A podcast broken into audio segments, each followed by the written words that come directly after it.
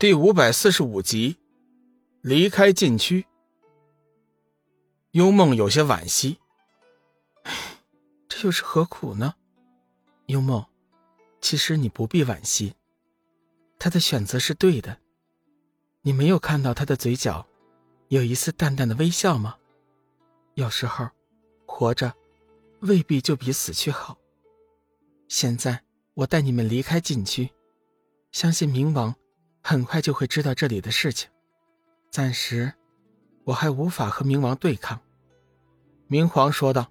“嗯，听你的安排，我们走吧。”明皇道，“我会撕裂出黑洞隧道，直接返回冥界皇城。黑洞中具有强大的压力，你们等会儿若是坚持不住，就出声告诉我。”待两人点头之后，明皇立即掐动法诀，总督府上空。顿时出现了一个巨大的黑色漩涡，其中生出了一股巨大的吸力来。走！明皇大喝一声，两手带着龙宇和幽梦一起投进了漩涡。修真界，玄青山，距离龙宇和幽梦进入冥界已经有两个月的时间了。东海之滨的封印已经有些松动了，尤其是最近几天，黑暗之渊已经连续发动了几次强大的攻击。若不是有仙界的太乙金仙镇压，估计封印早就被冲开了。不过，即便如此，再过一个月，如果龙宇仍旧没有返回，这里的封印很快就会倒塌。到时候，黑暗大军将长驱直入。小玉自从龙宇离开之后，全面接管了修真会盟的事务，和长老会一起兢兢业业地管理着会盟。这段日子。他是越来越担心龙宇和幽梦的安危。白天在会盟处理事务，他必须得保持坚强的神色，以免动摇军心。到了晚上没人的时候，小玉便一个人独自在悬山之巅凝视着夜空，向上天祈祷，希望自己的爱人和幽梦能够平安无事的回来。今天晚上，小玉照例一人飞上了悬山之巅，双手合十。默默地向上天祈祷，突然一道人影从天而降。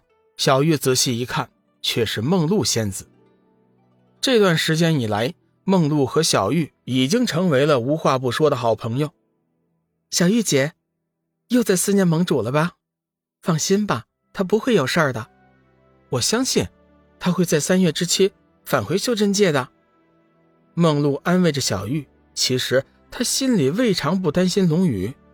自从知道了龙宇就是他要找的人，龙宇现在已经成为了他生活的全部。但是他和小玉不同，最起码人家是龙宇明媒正娶的妻子，人家小玉可以光明正大的去思念龙宇，梦露却是不行。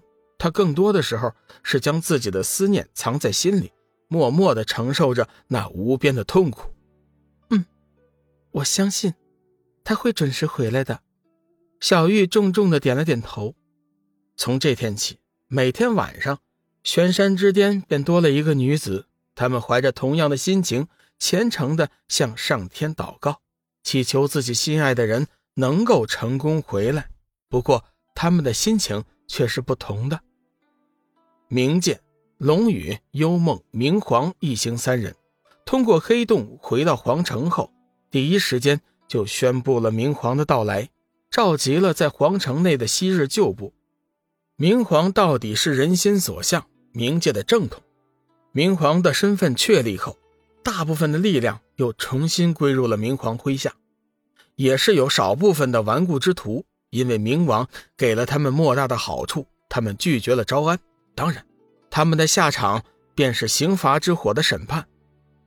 明皇的铁血手段。迅速掌握了冥界皇城的力量。另外，十王中也有六王坚决拥护明皇的统治，其余四王也受到了刑罚之火的审判。同时，由明皇亲自选定了新帝四王的继承人。整整用了一个月的时间，明皇完全掌握了冥界皇城，冥王宫完全覆灭。奇怪的是，整个过程中，冥王城并没有一点动静，仿佛这些个事情。原本就和他们一点关系都没有。控制了冥界之后，龙宇和明皇终于有了时间一起讨论起死灵修真复活的事情。龙宇把详细的情况给明皇做了解说，希望明皇能跟他去修真界封印黑暗军团的通道，延缓他们进军三界的时间。明皇听后脸色大变，仔细思考了一会儿，说：“我知道你说的黑暗之渊，的确就是我们知道的魔界，但是我也不知道该怎么去封印魔界的出口。”龙宇急了：“这怎么可能？大梵寺的典籍上明明有记载，可以到冥界求助的，说是明皇肯定是有办法的。”龙宇想起了空明大师的话，明皇道：“你先别急。”或许明皇真的是有办法，只是我暂时还不清楚。这怎么说？龙宇有些奇怪。是这样的，我虽然得明皇手炼之助，完成了传承，但是并不完全，所以有些事情，有些能力，我现在还不具备。明皇解释了一下。哦，原来是这样啊。那你如何才能完成全部的传承呢？龙宇问道。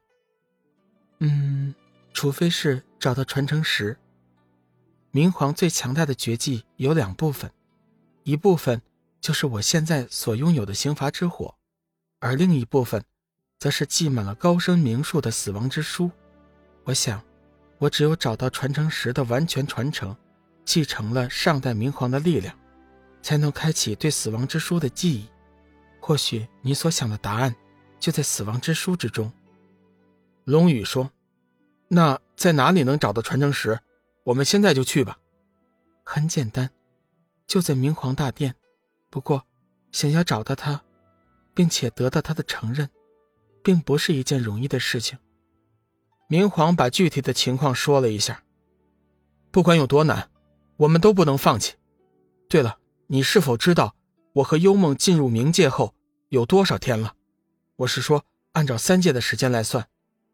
明皇双目微闭，冥想了一会儿，：“嗯，应该有两个半月了，距离你先前所说的时间，最多还有半个月的时间。”啊，那事不宜迟，我们现在就去明皇大殿。龙宇站起身说道：“明皇道，幽梦去了他师尊那里，估计晚上才能回来，你不等等他吗？”龙宇想了一下，道。时间紧急，我们先走吧。嗯，既然如此，那我们走吧。明皇以瞬移的方式，直接带龙宇来到了明皇大殿的入口。